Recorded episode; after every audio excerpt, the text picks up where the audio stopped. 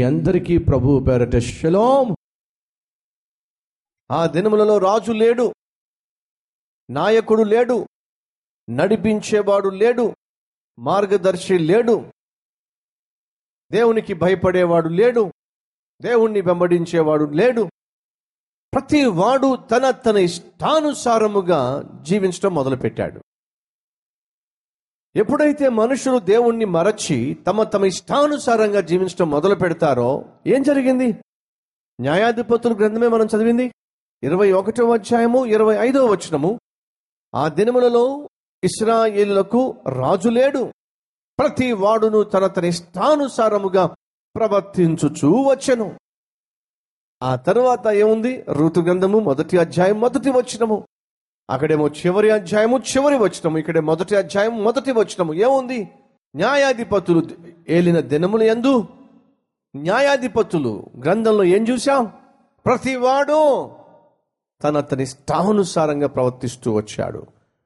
న్యాయాధిపతులు పరిపాలన చేస్తున్న రోజుల్లో ప్రతి వాడు తన తన ఇష్టానుసారంగా ప్రవర్తిస్తూ వస్తే ఆ న్యాయాధిపతులు ఏలిన దినములలో బెత్తలహేమునకు కరువు దేశములో కరువు కలుగగా. దేశములో కరువు కలగగా. యుధా బెత్తలహేము నుండి ఒక మనుషుడు తన భార్యను తన ఇద్దరు కుమారులను వెంటబెట్టుకుని మోయాబు దేశమునకు వెళ్ళెను.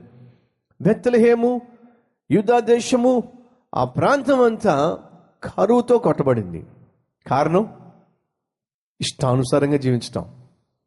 ఇష్టం వచ్చినట్టుగా వ్యవహరించటం. ప్రతి ఒక్కరూ అర్థం చేసుకోవలసినటువంటి ఒక ప్రాథమిక సూత్రము లేదా ప్రతి ఒక్కరూ గ్రహించాల్సినటువంటి అతి ప్రాముఖ్యమైన ఆత్మీయ పాఠము.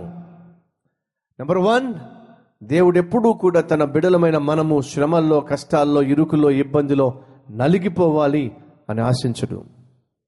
నిర్నిమిత్తముగా దేవుడు ఏ ఒక్కరిని కూడా శ్రమల పాలు చేయుడు బాధించుడు. మర్చిపోవద్దు. మరి శ్రమలకు సాధారణమైన కారణం ఏమిటంటే ఇదిగో బైబిల్లో ఉంది. మనం ఎప్పుడైతే మన ఇష్టానుసారంగా జీవిస్తామో ఎప్పుడైతే దేవుణ్ణి మరచిపోయి జీవిస్తామో ఎప్పుడైతే మన జీవితంలోనికి పాపాన్ని రాణిస్తామో ఎప్పుడైతే మనము దేవుని యొక్క చిత్తానికి వ్యతిరేకంగా పనులు చేస్తామో దేవుడు చేయవద్దు అన్నదాన్ని చేస్తామో దేవునికి ఇష్టం కాంది నీకు ఇష్టమైంది నువ్వు చేయడానికి ప్రయత్నం చేస్తావో అప్పుడు నీకు శ్రమలు వస్తాయి అంటే ఏదైతే ఇది వాక్యానికి విరుద్ధమో ఏదైతే వాక్యానుసారము కాదో ఏదైతే సైతాను సంబంధమైనదో ఏదైతే లోకానికి సంబంధించిందో ఏదైతే పాపానికి సంబంధించిందో నీలో నీ జీవితంలో నువ్వు ఉండనిస్తే అది నీకు శ్రమలు తీస్తుంది.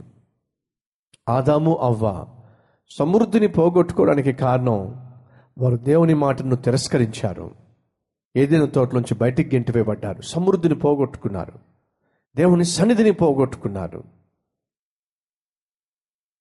యుధా దేశములో ఇస్రాయేల్ దేశములో బెత్తలహేమ్ అనే ప్రాంతములో కరువచ్చు పడింది కారణము ఇష్టానుసారంగా జీవించటము. సహజముగా మన జీవితంలో శ్రమలకు కారణము దేవునికి దూరం కావడమే. వాక్యానికి దూరం కావడమే. ఆత్మీయతకు దూరం కావడమే. పరిశుద్ధమైన జీవితానికి దూరం కావడమే. ఆ చిన్న కుమారుడు తండ్రితో ఉన్నాడు. తండ్రి సన్నిధిలో ఉన్నాడు. క్షేమంగా ఉన్నాడు. కానీ ఏమి లేదు తన ఇష్టానికి అక్కడ చోటు లేదు. ఏం కావాలి? నా ఇష్టం జరగాలి. గమనించాలి. ఏదైనా చోట్లో అవ్వ కోరుకుంది ఏమిటి నా ఇష్టం జరగాలి. దేవుని ఇష్టం కాదు. ఆయనంట ఏ పండు ఏ పండైనా తినొద్దు తినొచ్చు అని చెప్పి అన్నాడు. ఆ పండు మాత్రం తినవద్దన్నాడు. ఆయన చెప్పిందల్లా నేను ఎందుకు చేయాలి? స్వేచ్ఛ. ఆ స్వేచ్ఛ ఏం చేసింది? ఆ కుటుంబాన్ని ఏదైనా తోటలోంచి సమృద్ధి నుంచి దేవునితో ఉన్న సహవాసం నుంచి బయటకు గెంటి పడేసింది. స్వేచ్ఛానుసారమైన జీవితం వేరు చేసేస్తుంది. ఎవరితో? దేవునితో ఉన్న సత్సంబంధంతో. ఎవరితో?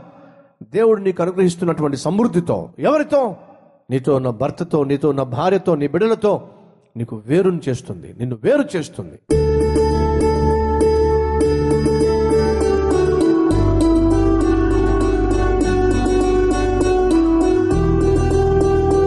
పరిశుద్ధుడివైన తండ్రి ఎవరితో ఏ విధంగా మాట్లాడాలో ఎవరికి ఏది అవసరమో ఎరిగిన దేవుడు నాయన. అందుకే బహుసూటిగా బహుస్పష్టంగా మాట్లాడావు. శ్రమలు ఎందుకు వస్తాయి? మా పాపం వల్లే వస్తుంది. సాధారణంగా మేం చేసుకున్నటువంటి పనుల వల్లే శ్రమలు వస్తాయి. మేము తీసుకున్న నిర్ణయాల వల్లే శ్రమలు వస్తాయి. బహుసూటిగా సత్యాన్ని తెలియచేశావు నాయన. విత్తబడిన వాక్యాన్ని ఫలింపచేయమని కనికరము చూపించమని ఏసయ్య పేరట వేడుకుంటున్నాం తండ్రి. ఆమెన్.